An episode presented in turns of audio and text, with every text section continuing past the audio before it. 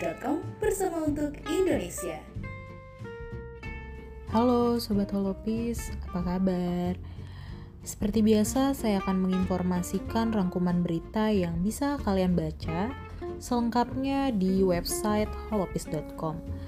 Untuk berita pertama datang dari Menseknek yang menegaskan belum ada rencana untuk penambahan wakil menteri terkait uh, beberapa posisi di kementerian yang masih kosong. Pratikno mengatakan hingga saat ini sama sekali belum ada rencana penambahan wamen. Menurutnya pengisian wamen tetap didasarkan pada kebutuhan kementerian tersebut. Sementara itu, ketika ditanya soal posisi wakil menteri sekretariat negara, Pratikno menyebut tidak ada rencana penambahan wakil menteri di kementerian yang dipimpinnya. Menurutnya saat ini sekretariat negara secara lembaga sudah kuat. Ia kembali menjelaskan posisi wamen dalam beberapa pos kementerian memang ada secara kelembagaan dan menurutnya juga posisi wamen disiapkan untuk mengantisipasi perubahan situasi yang cepat dan juga berbagai tantangan. Berita selanjutnya datang dari KPAI yang menyesalkan penyelenggaraan PTM 100% digunakan oleh pelajar untuk tawuran.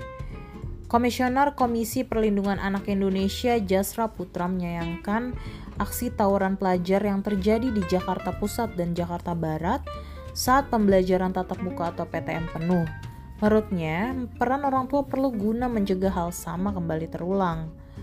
Jasra mencatat, tawuran bisa terjadi saat ada waktu luang anak tidak terisi dan tidak adanya kegiatan tersistem dan terstruktur.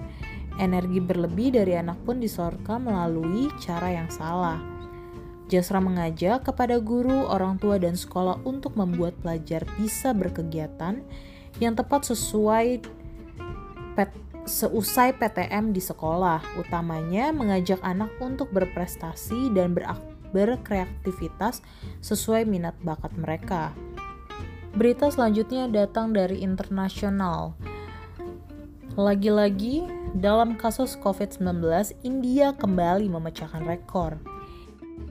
India melaporkan 117.100 kasus baru infeksi COVID-19 yang merupakan peningkatan 5 kali lipat dalam seminggu dan terbesar sejak awal Juni tahun lalu. Kementerian Kesehatan India melaporkan 302 kematian baru sehingga menambah total jumlah kematian di India. Jam malam pun diberlakukan di ibu kota New Delhi dan pembatasan kegiatan akan diberlakukan mulai akhir pekan ini. Pusat Teknologi Bengaluru telah mengumumkan jam malam pada akhir pekan. Ia mengatakan kasus ini berpotensi untuk kembali merusak sistem kesehatan dan malah lebih buruk dibandingkan saat gelombang kedua negara tersebut. Namun, para dokter dan perawat di India mengaku lebih optimis karena mayoritas gejala saat ini tidak termasuk yang berat. Demikian rangkuman berita dari saya, Selvi Anggriani.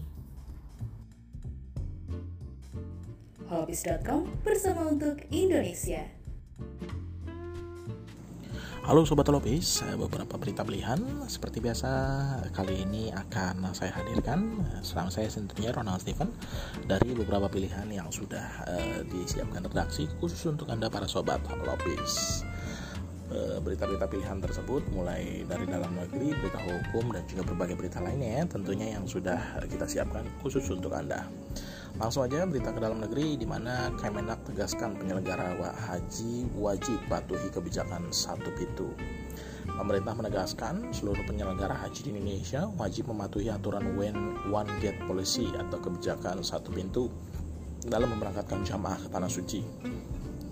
Direktur Jenderal Penyelenggaraan Haji dan Umrah Hilman Latif menegaskan aturan tersebut saat ini bersifat mengikat dan wajib dipenuhi oleh seluruh penyelenggara.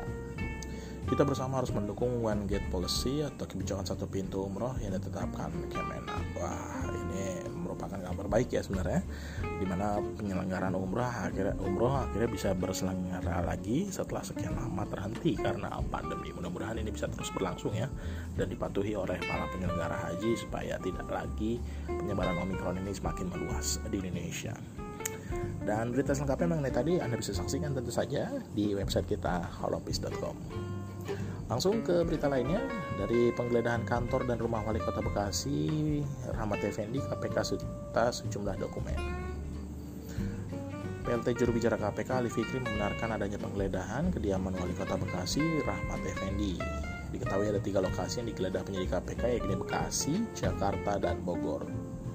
Kata Ali, penggeledahan dilakukan di tiga wilayah ya, termasuk di rumah jabatan dinas wali kota Bekasi dan rumah kediaman dari para pihak yang terkait dengan perkara.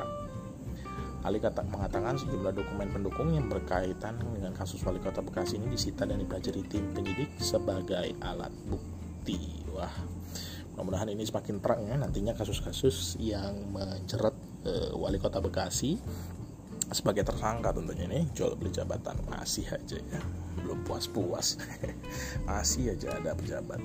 Ya mudah-mudahan gak ada lagi ya ke depannya dan berita selengkapnya mana tadi bisa saja Anda langsung saksikan di holoffice.com. Dan berita lainnya di ini MUI anggap tweet Ferdinand sebagai penodaan agama. Ketua Majelis Ulama Indonesia Pusat Bidang Dakwah dan Ukhuwah, Kiai Haji Muhammad Khalil Nafis menyebut bahwa apa yang dikicaukan Ferdinand Hutayan masuk dalam kategori penodaan agama. Sebenarnya kita tak perlu menanyakan agamanya apa, mualaf atau tidak, selama membandingkan Allahnya dengan Allah lain, seraya merendahkan yang disembah orang lain buat keputusan istimewa ulama MUI 2021 adalah penodaan agama. Dalam pandangan MUI, kicauan Ferdinand bisa dikategorikan sebagai pelecehan terhadap sesembahan orang lain. Karena sudah dianggap penghina dan melecehkan Tuhan yang disembahnya tegas. Ya, ya ini uh, nampaknya panjang sekali nih Ferdinand ini sudah beberapa kali kontroversi dan nampaknya belum ini juga ya kapok-kapok. Semoga aja nantinya dengan uh, seperti ini bisa kapok nih nantinya.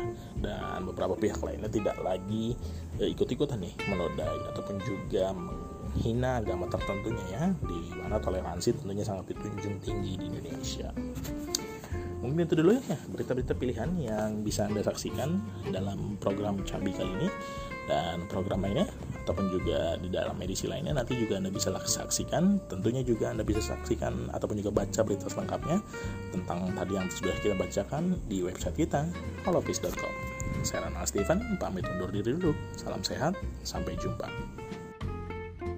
Holopis.com bersama untuk Indonesia